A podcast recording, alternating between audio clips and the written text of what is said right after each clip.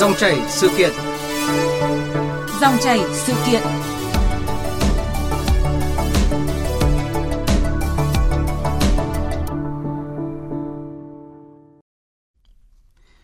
Thưa quý vị và các bạn, đại dịch Covid-19 đã kéo dài hơn một năm qua và đang bùng phát mạnh tại thành phố Hồ Chí Minh, Bình Dương và một số tỉnh thành phía Nam. Với tinh thần chống dịch như chống giặc, bảo vệ sức khỏe, tính mạng nhân dân là trên hết trước hết, Chính phủ, Thủ tướng Chính phủ đã chỉ đạo thực hiện đồng bộ, linh hoạt, hiệu quả nhiều biện pháp. Đến nay thì à, về cơ bản chúng ta đã kiểm soát được tình hình. Tuy nhiên tại thành phố Hồ Chí Minh và Bình Dương số ca mắc mới vẫn ghi nhận ở mức cao do đang tăng cường thực hiện xét nghiệm trên diện rộng. Phát biểu tại cuộc làm việc chiều ngày 1 tháng 9 vừa qua với hơn 70 nhà khoa học trong lĩnh vực y tế, theo Thủ tướng Phạm Minh Chính, chúng ta không thể sử dụng biện pháp phong tỏa mãi vì khó khăn cho nhân dân và nền kinh tế là rất lớn. Chúng ta phải đẩy lùi và chiến thắng dịch bệnh bằng tổng hòa các giải pháp. Nhiều nước đã chuyển đổi chiến lược xác định quan điểm sống chung, thích ứng với dịch bệnh. Vaccine và thuốc điều trị là những chiến lược lâu dài, công cụ quyết định. Và mới nhất trong cuộc họp trực tuyến toàn quốc Ban chỉ đạo quốc gia phòng chống dịch COVID-19 với các địa phương vào chiều qua, à, Thủ tướng Phạm Minh Chính nhấn mạnh cần chủ động nghiên cứu và chuẩn bị các kịch bản thích ứng an toàn với dịch bệnh khi có nhiều vaccine hơn trong 1-2 tháng tới, nhất là ở những nơi đã tiêm đủ vaccine. Vậy sống chung với dịch COVID-19 bằng cách nào? Đây cũng là nội dung chúng tôi bàn luận trong dòng chảy sự kiện hôm nay với sự tham gia của vị khách mời là giáo sư anh hùng lao động, đại biểu Quốc hội Nguyễn Anh Trí, Chủ tịch Hội huyết học truyền máu Việt Nam, nguyên viện trưởng Viện huyết học truyền máu Trung ương. Bây giờ xin mời biên tập viên Bùi Chuyên bắt đầu cuộc trao đổi. Xin cảm ơn giáo sư anh hùng à, lao động à, Nguyễn Anh Trí đã nhận lời tham gia chương trình cùng chúng tôi hôm nay ạ. Vâng, uh, xin kính chào quý đài và quý vị thính giả của VOV. Dạ vâng ạ. À, dịch bệnh thì ngày càng khó dự báo và chính phủ cũng đã thay đổi cái phương pháp phòng chống dịch à, COVID-19 à, thể hiện ở cái tính năng động và sát thực tế. À, Thủ tướng Chính phủ Phạm Minh Chính thì cũng đã hơn một lần là xác định con đường chống dịch phải lâu dài và chúng ta là đặt mục tiêu kiềm chế, kiểm soát dịch bệnh và phải sống chung với dịch bệnh. À, vậy à, giáo sư có đánh giá như thế nào về cái sự chuyển hướng trong công tác phòng chống dịch của chính phủ ạ? Thủ tướng Chính phủ có nói là chúng ta đặt mục tiêu kiềm chế, kiểm soát dịch bệnh, song cũng xác định cuộc chiến này còn lâu dài, phải sống chung lâu dài với dịch bệnh. Tôi rất đồng ý với kỳ phát biểu này của Thủ tướng là vì nó nói lên cái phòng chống dịch và phải tổ chức tổ nó phù hợp để sống chung để mà chiến đấu lại. À, vâng ạ. À, thưa quý vị và các bạn, tại nhiều quốc gia trên thế giới thì cuộc chiến chống Covid-19 cũng đã chuyển sang chế độ lâu dài khi các quốc gia như là Đức, Italia, Pháp đã thay đổi cách tiếp cận từ chấm dứt hoàn toàn sang sống chung với dịch bệnh. Và chúng ta cùng nghe một số thông tin sau. Tại Đức, những người đã hồi phục sau khi mắc bệnh và người có kết quả xét nghiệm âm tính với COVID-19 mới có thể đến các nhà hàng, bệnh viện và các địa điểm trong nhà khác việc đeo khẩu trang vẫn là quy định bắt buộc trong các không gian kín và trên phương tiện giao thông công cộng, ngay cả với những người đã được tiêm phòng. Các quốc gia khác gồm Pháp và Italia, các chủ nhà hàng không kiểm tra chứng nhận y tế của khách hàng có nguy cơ bị phạt 9.000 euro, tương đương với 10.600 đô la Mỹ và một năm tù. Tại Mỹ, một số thành phố và tiểu bang California thời gian ở đây cũng công bố các hạn chế tương tự. Italia, quốc gia bị ảnh hưởng nghiêm trọng trong giai đoạn đầu của đại dịch cũng đang chuẩn bị cho một cuộc chiến kéo dài. Nước này sử dụng một hệ thống mã màu để đánh giá tình hình đại dịch và mức độ ban hành các hạn chế. Hạn chế đi lại và cách ly đối với các trường hợp mắc COVID-19 được đánh giá là biện pháp phổ biến tại châu Âu và điều này nhiều khả năng sẽ tồn tại trong thời gian dài. Việc tiêm mũi vaccine tăng cường cho những người già hay người dễ bị tổn thương vẫn đang được thảo luận hoặc lên kế hoạch triển khai tại châu Âu, dù Tổ chức Y tế Thế giới kêu gọi ưu tiên vaccine cho khu vực nghèo hơn trên thế giới. À, có thể thấy là nhiều quốc gia trên thế giới đã có phương án sống chung với dịch bệnh. Vậy à, theo giáo sư, chúng ta cần hiểu như thế nào à, và hiểu thế nào cho đúng và hành động ra sao để sống chung với dịch bệnh ạ? Để hiểu cho đúng thì quả thật nói làm cái câu chuyện dài, nhưng tôi xin có thể tóm tắt ở trong một cái ý sau. Chúng ta sẽ sống chung lâu dài với dịch bệnh ở đây có nghĩa là sống chung có hiểu biết có quyết tâm chống dịch nhưng mà một cách khoa học chống dịch cách triệt để hợp lý và hiệu quả thì, thì tất cả những cái hành động của chúng ta của trong toàn xã hội từng cộng đồng và của mỗi một cá nhân thì đều phải tổ chức rồi triển khai theo cái cách đó. Vâng. À, sống chung với dịch à, Covid-19 không có nghĩa là chúng ta buông lỏng cái việc à, chống dịch Thế nhưng mà sống chung với Covid-19 thì chúng ta cần có những cái giải pháp gì để à, thích nghi với cái hoàn cảnh mới ạ, thưa giáo sư ạ? Chúng ta phải xác định là dịch bệnh Covid-19 này là rất ác liệt, rất tàn nhẫn, khó lường và chắc chắn là không dễ chấm dứt. Vì vậy, nếu không tìm ra cái cách sống chung hợp lý và hiệu quả thì phải nói là rất khó tồn tại được. Chúng ta cần phải có những biện pháp tốt để phòng sự lên lây lan. Ví dụ như vấn đề thực hiện 5K, vấn đề tiêm chủng vaccine, vấn đề sử dụng các cái công nghệ vào để mà ngăn chặn dịch, rồi quản lý xã hội, rồi chúng ta phải thực hiện các biện pháp điều trị thích hợp với từng giai đoạn, từng thể bệnh, từng mức độ bệnh.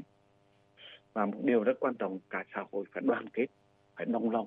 Rồi gì nữa, rồi chúng ta phải bên cạnh đó ấy, chúng ta phải đảm bảo cho được cái an sinh xã hội. Một cái vấn đề nó rất quan trọng. Và điều quan trọng nữa mà chúng ta phải hiểu được qua cái ý của thủ tướng ấy, đó là chúng ta sống chung nhưng mà để duy trì trì cho được sản xuất phát triển cho được kinh doanh thực hiện cho được cái việc lưu thông hàng hóa à, thì như vậy thì xã hội mới tồn tại được Vâng, à, như giáo sư vừa nói là cái vấn đề đặt ra là vừa chống dịch hiệu quả nhưng mà cũng vừa phải đảm bảo sản xuất và lưu thông hàng hóa. Thế nhưng mà nếu như mà các địa phương mà không sớm xác định cái tinh thần sống chung với dịch bệnh mà vẫn áp dụng những cái biện pháp cứng nhắc trong thời gian dài thì à, sẽ để lại những cái hệ lụy lớn về kinh tế và xã hội. Vậy à, theo giáo sư, cái phương châm chống dịch trong cái chiến lược sống chung với Covid-19 cần được thực thi nhất quán ở các cấp và các địa phương ra sao ạ? Nếu các địa phương mà không sớm xác định một tinh thần sống chung với dịch bệnh mà vẫn áp dụng các biện pháp cứng nhắc trong thời gian dài thì sẽ để lại hệ lụy rất lớn về kinh tế xã hội. Tôi cho đây là cái ý rất đúng. Và vì vậy cho nên việc ờ, việc chống lại cái dịch Covid-19 này ấy, là phải nói là việc rất mới việc rất lạ việc chưa từng gặp. Và vì vậy cho nên không được cứng nhắc. Quyết tâm quyết liệt ừ, nhưng không cứng nhắc. Cái đó là rất rất quan trọng. Mà phải linh hoạt rồi gì nữa? Phải luôn luôn uh, phát hiện ra những cái điểm mới và có cái sự điều chỉnh cho nó thích hợp để mà chống dịch. Và vì vậy cho nên về cái phương châm chống dịch ấy, uh, thì tôi cho rằng ấy, tinh thần chung là phải chấp hành này đồng lòng này quyết tâm và quyết liệt chống dịch nhưng phải linh hoạt và mềm và mềm dẻo. Ừ. Và về góc độ chuyên môn ấy, thì phải quan triệt chống covid là phải dựa vào chuyên môn. Ừ. Để phát hiện để xét nghiệm để chẩn đoán để điều trị để cách ly để phong tỏa và đặc biệt là để tiêm chủng vaccine. À, và một điều nữa là ngay cả cái chiến lược này cũng phải thường xuyên được điều chỉnh. Bởi vì vậy nên chống dịch thì mới thành công được. Vâng ạ. Như vậy là chiến lược thì cần phải điều chỉnh cho nó phù hợp với từng dạ. giai đoạn và từng thời điểm đúng không ạ? Dạ đúng đấy. Vâng. Đúng, và... đúng như vậy. Và, và và phải dựa trên nền tảng là là là chuyên môn. Đấy. Vâng. Và à. nhiều ý kiến của các chuyên gia thì cũng cho rằng là à, không nên áp dụng các biện pháp phong tỏa cực đoan à, cần thiết lập các cấp độ dịch từ thấp đến cao với các tiêu chí rõ ràng cụ thể à, song song với các biện pháp căn bản và để người dân à, chủ động hiểu rõ khi nào sẽ phải thay đổi các cấp độ chống dịch và ứng xử phù hợp. Vậy à, giáo sư có đồng tình với cái quan điểm này không ạ? À, dạ tôi thì rất đồng tình với quan điểm này nhưng mà chúng ta phải nhìn nhận lại một số vấn đề như sau. Cái cái thứ nhất ấy, là tôi theo dõi cái chống dịch của cả toàn quốc cũng giống như là từng địa phương nhất là những địa phương mà có dịch nặng như là ở thành phố Hồ Chí Minh, rồi là Bình Dương, rồi Đồng rồi Đồng Nai ờ, rồi là trước đây thì có là ở Bắc Giang, rồi Hải Dương, vân vân. Và đặc biệt nữa là tôi theo rất sát với cái tình hình chống dịch, cái cách thức mà chính quyền đưa ra để chống dịch tại thành phố Hà Nội. Thì tôi thấy này về cơ bản ấy là rất đúng và phải là cũng là rất vi dân. Nhưng mà chỉ như tôi đã nói đầu ấy cái dịch bệnh này là cái dịch bệnh mà khó lường trước. Nó rất mới. Và vì vậy cho nên là các cái thay đổi của nó cũng là rất nhanh. Vì vậy cho nên dẫn đến có những cái quyết định ngày hôm nay đúng, nhưng ngày hôm sau đã có thể phải điều chỉnh này nếu cứ làm như thế thì nó sẽ có thể là cực đoan, rồi có thể là cứng nhắc. Đấy. Vì vậy cho nên thường xuyên phải lưu ý cái điểm đó. Và chính quyền cần phải đưa ra được những chiến lược chống dịch đúng này với các cái biện pháp bảo vệ cách thức đúng hợp lý và hiệu quả. Nhưng và và mềm dẻo linh hoạt. Tôi xin lấy ví dụ về ở Hà Nội có cái chỉ thị 20 vừa mới ra đời ngày mùng 4 tháng là tháng 9 thì chia thành phố thành ba cái vùng là vùng đỏ, vùng vàng và vùng xanh. Ờ, căn cứ vào mật độ dân số căn bộ căn cứ vào cái tình hình dịch bệnh của từng địa phương đó. Nhưng mà cũng cần thêm cần chú ý thêm cái ý kiến chỉ đạo của thủ tướng chính phủ là các vùng đấy xác định các các vùng phải đúng. Và khi cách ly phong tỏa thì phải chính xác này và phải đặc biệt là phải thật nghiêm. Chỗ nào mà đã cách ly chỗ nào mà đã phong tỏa thì phải thật nghiêm. Phải quyết liệt để thu hẹp được vùng đỏ và mở rộng cho được vùng xanh. Vâng còn về góc độ toàn là toàn dân thì chúng ta phải thấy là xuất phát từ ý kiến của thủ tướng chính phủ còn cái ý kiến mà mà tôi cho là rất hay người dân vừa là đối tượng để phục vụ nhưng cũng là chủ thể để tham gia chống dịch và toàn dân phải quyết tâm tham gia chống dịch theo cách theo cách của mình người dân phải đồng lòng chấp hành chỉ đạo chống dịch của chính phủ Vâng ạ, và xin cảm ơn à, giáo sư. Và chúng tôi cũng ghi lại ý kiến của một số chuyên gia về vấn đề này. Chung với virus ở đây chúng ta phải hiểu theo một cái nghĩa khác, chứ không phải rằng là chúng ta ở cái thái độ là à, chúng ta thả cửa hoàn toàn hoặc vì chúng ta sợ với virus như vậy mà chúng ta chấp nhận phải đóng cửa, phải thu mình và phải nhốt mình ở trong một căn nhà. Chúng ta đưa ra những cái ờ, phân vùng và chúng ta có cái biện pháp giãn cách xã hội hợp lý theo từng vùng để chúng ta ờ, làm ăn kinh tế rồi ờ, giảm bớt cái gánh nặng về an sinh xã hội cho người dân có thể thấy là trong thời gian vừa qua mà là nhiều địa phương đã có những cái thay đổi trong những cái giải pháp phòng chống dịch như là tại Hà Nội là bắt đầu từ hôm nay Hà Nội thiết lập 3 vùng theo nguyên tắc à, phân vùng phù hợp với mức độ nguy cơ của dịch về và để à, đáp ứng cái trong cái công tác phòng chống dịch. Vậy giáo sư có đánh giá như thế nào về cái giải pháp phân vùng chống dịch của Hà Nội? Thì tôi cho rằng là đó cũng là cái quyết định đúng của thành phố. Ừ. Nhưng tuy nhiên à, với tư cách của một nhà khoa học ấy, thì tôi cho rằng cái việc phân vùng ấy nó cái từ trước hết là phải căn cứ vào tình hình bệnh tật chứ không phải căn cứ vào gọi là cái địa giới hành chính. Vâng. tôi lấy ví dụ có thể ở một cái quận này ở trong nội đô nhưng cho đến bây giờ sau 14 ngày rồi chẳng hạn không hề có một trường hợp nào ép ép không cả thì chưa chắc đã phải là vùng đỏ không nên đặt họ vào trong vùng đỏ còn có thể là một một huyện nào đó, một địa phương nào đó, ở ngoài vi, thậm chí rất xa. Nhưng mà có f không xuất hiện, có trùng ca bệnh xuất hiện, thì vùng đó phải được coi là vùng đó. Và có thể không phải là cả huyện thậm chí không phải là cả xã, không phải là cả quận và cũng không phải là từng phường, mà có thể là một khu phố nào đó, một khu vực nào đó. Thì tôi cho nếu như vậy thì nó hợp lý hơn nếu có thể nếu góp ý thì tôi góp ý cái điểm đó. Còn điểm thứ hai nữa là như tôi vừa mới nói vừa qua, nhưng tôi xin nhắc lại là thế này, là vùng đỏ và và vùng vàng vùng xanh ấy, thì nó thay đổi theo thời gian, nó thay đổi theo kỳ tình hình của bệnh tật, và nó có liên quan rất lớn vào sự cái đồng lòng, sự quyết tâm chống dịch của nhân dân. Và nếu như thành phố, nếu như chúng ta thực sự là truyền thông để nhân dân hiểu. Người dân chính là chủ thể chống dịch. Thì họ sẽ giữ gìn trong từng gia đình, rồi họ sẽ giữ gìn cho chính cái vùng mình sinh sống. Thì như vậy, vùng xanh nó sẽ được mở rộng, vùng đỏ nó sẽ sẽ được thu hẹp. Và cái ý cuối cùng là khi đó thì chính quyền phải đồng ý cho người ta, phải mở ra cho người ta cái vùng xanh để các cái quy định về giãn cách này thậm chí là là phong tỏa này vân vân nó được giải thoát và để nhân dân được gọi là thoải mái hơn khỏi phải sống trong kỳ kỳ kỳ sự khó chịu lâu dài của việc phong tỏa. Vâng ạ, rõ ràng là cái giải pháp phân vùng chống dịch cũng cần phải linh hoạt đúng không ạ? Chính xác là như vậy. Vâng, à, thưa giáo sư Nguyễn Anh Trí ạ, đẩy mạnh chiến lược vaccine để sớm đạt miễn dịch cộng đồng là một trong những cái giải pháp quan trọng mà nhiều quốc gia đang áp dụng để sống chung với Covid-19. Thế nhưng mà trong lúc chúng ta là chưa đủ vaccine bao phủ uh, toàn dân, uh, vậy uh, theo giáo sư làm thế nào để có thể giải quyết được vấn đề giữa cái nhu cầu cần tiêm với cái tình trạng uh, uh, thiếu cái nguồn cung vaccine hiện nay ở Việt Nam ạ? à, chúng ta phải biết rằng ấy, là đảng và chính phủ đã biết này đã lo này và đã nỗ lực để có vaccine tiêm cho nhân dân từ rất sớm.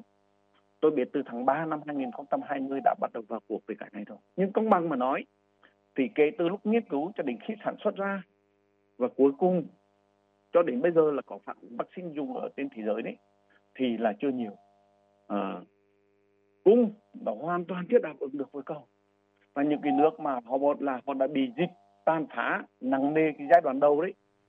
Và họ có nền kinh tế vững đấy thì nói rất thật họ đã rất nhanh tay để họ đặt hàng để mua cái này rồi. À, cho nên là sau này chúng ta có một giai đoạn đầu phải là hơn một năm thì chúng ta chống dịch rất thành công. Cái, cái khó khăn của một cái đất nước đang phát triển. Cho nên là chúng ta đặt hàng nhưng chưa kịp. Chúng ta phải hiểu là như vậy thế nhưng mà gần đây đặc biệt là được khoảng 3 tháng trở lại đây thì chính phủ đảng và chính phủ đã hết sức nỗ lực trong các cái hoạt động về vaccine. À, chúng ta đã có cái chương trình à, tiêm chủng vaccine rộng nhất lớn nhất cho toàn dân. Đảng và chính à, chính phủ đã có kế hoạch về kinh phí để mua vaccine cho nhân dân. Rồi gì nữa đặc biệt nữa là gần đây đã có cái chiến lược là ngoại giao vaccine từ giờ cho đến cuối năm ấy, thì tôi biết là có được khoảng 51 triệu liều vaccine sẽ về. Và tổng toàn bộ cái số mà vaccine mà chúng ta ký được ấy là đã rồi sắp xỉ được khoảng 170 triệu liều rồi. Như vậy, nếu như tất cả mọi cái cung cấp nếu mà đủ ờ, đúng theo cái tiến độ mà đã ký đấy, thì tôi cho là cái áp lực về thiếu vaccine của chúng ta dần dần đã được được giải tỏa nhưng dù sao đi nữa thì tại thời điểm này thì cái nhu cầu được tiêm vaccine là nó lớn hơn nhiều. Ở Việt Nam chúng ta đấy thì nó lớn hơn nhiều so với cái lượng vaccine mà được cung cấp về. Đấy. Cho nên đây là thực tế. Trước cái tình hình đấy thì tôi cho rằng là à, cần phải lựa chọn cái vùng tiêm hợp lý nhất và ưu tiên cho khu vực có nguy cơ bùng phát dịch cao. Ưu tiên các đối tượng tham gia chống dịch. Những người làm công việc tiếp xúc nhiều và nữa cũng ưu tiên những nhóm công nhân làm việc tại các nhà máy. Rồi ba nữa là phải tổ chức tiêm thật hợp lý nhất, thuận lợi nhất cho nhân dân để tránh cái ùn tắc. Và cái cái thứ tư nữa là cần phải ứng dụng cho được công nghệ vào để tổ chức này, quản lý này và theo dõi cái công tác tiêm chủng vaccine. Và cần lưu ý là vaccine mà càng thiếu thì càng cần phải hợp lý để có hiệu quả cao nhất thì đây là cái vấn đề rất quan trọng. Vâng. Và rõ ràng là bài toán vaccine là cái phương án hữu hiệu nhất và quan trọng nhất. Nói đúng hơn là để chống dịch bệnh COVID-19 thì cái tầm nhìn lâu dài là phải là vaccine và mỗi quốc gia cần phải có một cái lộ trình cụ thể để đưa cuộc sống trở về trạng thái bình thường. Thưa giáo sư, vậy làm sao để hài hòa được cung và cầu vaccine ạ? Và làm sao để cái chương trình vaccine ở Việt Nam thực sự có hiệu quả? Là để hài hòa cho được ấy thì rõ ràng là phải có sự nỗ lực trong nhiều việc. Tức là phải làm sao để có cái đầu hào ấy, tức là có nhiều vaccine hơn. À, và việc này tôi đã biết chính phủ đã làm rất tích cực rồi. Nó bao gồm cả mấy việc. Cái việc thứ nhất ấy, là chúng ta phải tìm kiếm thêm nhiều hơn à, những cái nguồn vaccine của các cái nhà sản xuất vaccine ấy, họ cung cấp để mình đặt hàng để mình mua cho được chúng ta phải tổ chức thật tốt cái chiến lược là ngoài ra vaccine thì cùng nữa là cái cùng là chúng ta phải tổ chức sản xuất vaccine ngay tại trong nước và việc này chúng ta đang rất quyết liệt nếu như mọi việc là tốt thì chúng ta hy vọng cuối tháng 9 này đầu tháng 10 thôi thì sẽ có một loại vaccine được Nanocovax này là của Việt Nam sản xuất. Rồi gì nữa, bên cạnh đó Bộ Y tế vẫn đang rất là tích cực thúc đẩy cái quá trình sản xuất này. Đặc biệt nữa là vấn đề nhập cái công nghệ về để sản xuất cho nhanh. Và tôi nghĩ đây cũng là một cái hướng rất tốt. Tiêm chủng vaccine tại thời điểm này có thể nói là cần kiệm nhất. À, đừng đợi đến khi mà dịch đã xảy ra bùng phát rất mạnh, rất nặng như ở một số tỉnh thành khác thì lúc ấy mới tiêm thì không kịp vì vaccine nó phải có thời gian để mà sinh ra kháng thể để mà phát huy tác dụng. Vâng và rõ ràng là khi các quốc gia bị ờ, Covid-19 tấn công thì sẽ gây ra cái tình trạng là kinh tế bị đình đốn và thách thức lớn đối với vấn đề an sinh xã hội, đặc biệt là các quốc gia nghèo hoặc là có thu nhập trung bình như Việt Nam. Theo giáo sư thì làm sao chính quyền và người dân có thể tự tin sống chủ động, hài hòa hai mục tiêu chống dịch và phát triển kinh tế ạ? Là tôi cho là một mục tiêu rất đúng. Trước đây đã đúng và bây giờ còn đúng và sẽ còn đúng nữa. Vì sao? Chống dịch để đảm bảo được sự an toàn đời sống sức khỏe của nhân dân nhưng cũng phải phát triển kinh tế thì mới đảm bảo được. Chẳng những là về an sinh xã hội, mà để trong cái sự tồn tại của xã hội, tồn tại của cái cuộc sống của nhân dân và nữa để mới có thể là tồn tại được ở trong một cái thế giới này được. Và vì vậy cho nên hai mục tiêu này là phải thường xuyên đảm bảo. Dạ. Và có có ý kiến cũng cho rằng là cần phải thiết kế lại cái mô hình tổ chức xã hội và cái thay đổi thói quen để thích ứng với cuộc sống bình thường mới. Giáo sư có đồng tình với cái quan điểm này không ạ? Tôi rất đồng tình với quan điểm này ạ. là tôi cho đây là cái quan điểm rất đúng. Chúng ta cần phải thiết kế lại tất cả. Tôi chưa nói đến mô hình tổ chức xã hội. Mà trước hết là ngay từng cá nhân của mình, từng gia đình, từng cơ quan, từng cộng đồng và nữa là toàn bộ xã hội. Bây giờ chúng ta nhìn lại xem, đây cá nhân của mình ấy, có khi nào gần 100 năm vừa qua có khi nào chúng ta nghĩ rằng cái hành trang mà chúng ta luôn luôn phải mang theo trước hết là cái khẩu trang? Chứ không phải chứ sau đó mới là tiền bạc mới là chuyện nọ chuyện kia. Rồi gì nữa? Tất cả cái nhịp sống cách thức làm việc rồi giao tiếp rồi là tổ chức học hành này hồi họp này tất cả mọi việc đều có sự thay đổi. Rõ ràng đấy là đang thiết kế lại thôi đấy. Và nếu nhìn xa hơn nữa nhìn rộng hơn nữa thì chúng ta sẽ thấy được rằng là thậm chí là cái cơ cấu kinh tế của một quốc gia đang bị thay đổi. Rồi là lưu thông hàng hóa này vân vân tất cả đều đang có sự thay đổi rất lớn. Thậm chí còn để nói là rất xuất sắc. Mà tôi nghĩ rằng là không biết đến bao giờ mới chấm dứt được à, và thậm chí có thể nó nó còn là động lực để mà thúc đẩy cái cái cái ngành nghề đấy cái việc đấy nó lên một cái tầm cao mới. Ví dụ như là ứng dụng 4.0 à, rồi ứng dụng công nghệ thông tin vào trong cái việc trong tất cả mọi công việc của chúng ta. Ví dụ thế. Đấy thì thì tôi cho là cho, cho nên chúng ta phải thấy rõ rõ ràng mỗi một cá nhân phải có cái sự thay đổi để thích ứng được cái cuộc sống được gọi là bình thường mới này. Và nhân tiền tôi cũng phải nói luôn quan điểm riêng của tôi ấy, thì tôi là nghĩ là cái khái niệm bình thường mới ấy, là tôi cho lúc nào cũng đang là bình thường mới hết. Tại thời điểm này chúng ta cũng đang sống trong một điều kiện hoàn cảnh là bình thường mới đấy.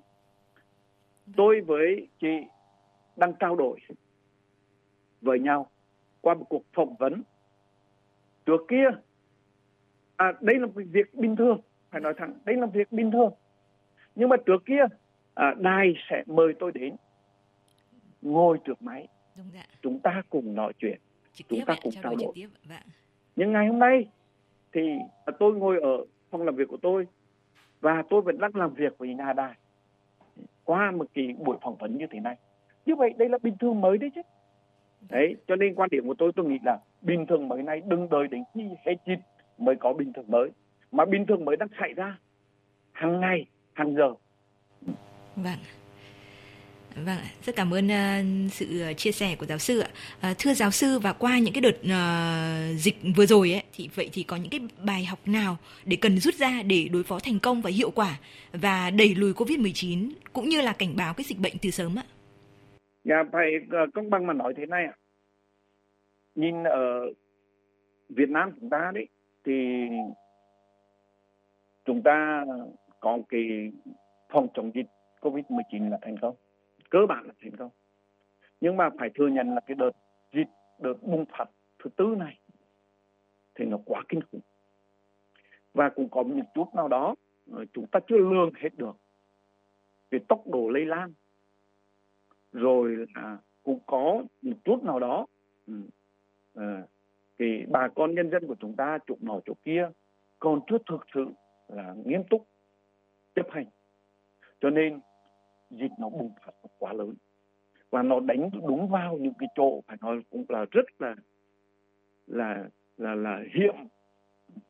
Ví dụ như là nó tấn công vào thành phố Hồ Chí Minh, rồi trước đây tấn công vào trên Bắc Giang, Bắc Ninh, vân vân là những cái chỗ mà sản xuất công nghiệp. Đấy, rất lớn. Thế thì tôi cho là cái đợt thứ tư này là mình cũng đang rút ra được những cái bài học rất là quý báu. Và tôi tin là chính phủ ban chỉ đạo phòng chống dịch covid cũng đang làm thì các thành phố các địa phương đang làm. Nhưng mà riêng quan quan điểm của tôi ấy, thì tôi cho rằng là gì thì gì chúng ta phải cũng phải hết sức bình tĩnh để chống dịch. Và nữa là chúng ta phải dựa trên cơ sở khoa học để chống dịch đặc biệt là hết sức chú ý vấn đề vaccine. À, vừa qua tôi nói thật là tôi uh, xem một trên TV về cái uh, cái cái đợt mà bóng đá Euro đấy thì thấy là người dân châu Âu do họ tiêm chủng vaccine được với diện rộng và rất tốt. Cho nên mặc dù ở trên sân bóng người ta ngồi xem săn sát như thế nhiều người không đeo khẩu trang nhưng mà sự bùng phát dịch covid ấy, ở châu âu sau euro đấy là hầu như không có có rất ít rồi qua ý thứ hai mà tôi muốn nói ở đâu có đồng lòng ở đâu có đoàn kết thì chắc chắn là chúng ta sẽ đẩy lùi được cái dịch covid 19 này Vâng ạ. Vâng ạ, xin ờ, trân trọng cảm ơn giáo sư anh hùng lao động, đại biểu Quốc hội Nguyễn Anh Trí, Chủ tịch Hội Huyết học truyền máu Việt Nam, nguyên viện trưởng Viện Huyết học truyền máu Trung ương đã tham gia chương trình cùng chúng tôi. Vâng, xin trân trọng cảm ơn ạ. Cảm ơn quý vị và các bạn đã quan tâm theo dõi. Vâng, ờ, thưa quý vị và các bạn, dịch bệnh vẫn còn diễn biến phức tạp không chỉ ở Việt Nam mà còn trên toàn thế giới. Cho dù uh, đưa được số ca nhiễm về con số 0 cũng không có nhiều ý nghĩa bởi khi mở cửa lại nền kinh tế thì dòng người ra vào cũng sẽ tiếp tục tạo ra các nguồn lây nhiễm mới và, và việc uh, loại bỏ hoàn toàn F0 là điều không thể. Do vậy thì kiểm soát tốt dịch bệnh để sống chung là giải pháp mà nhiều quốc gia trên thế giới lựa chọn để thích ứng với tình hình mới.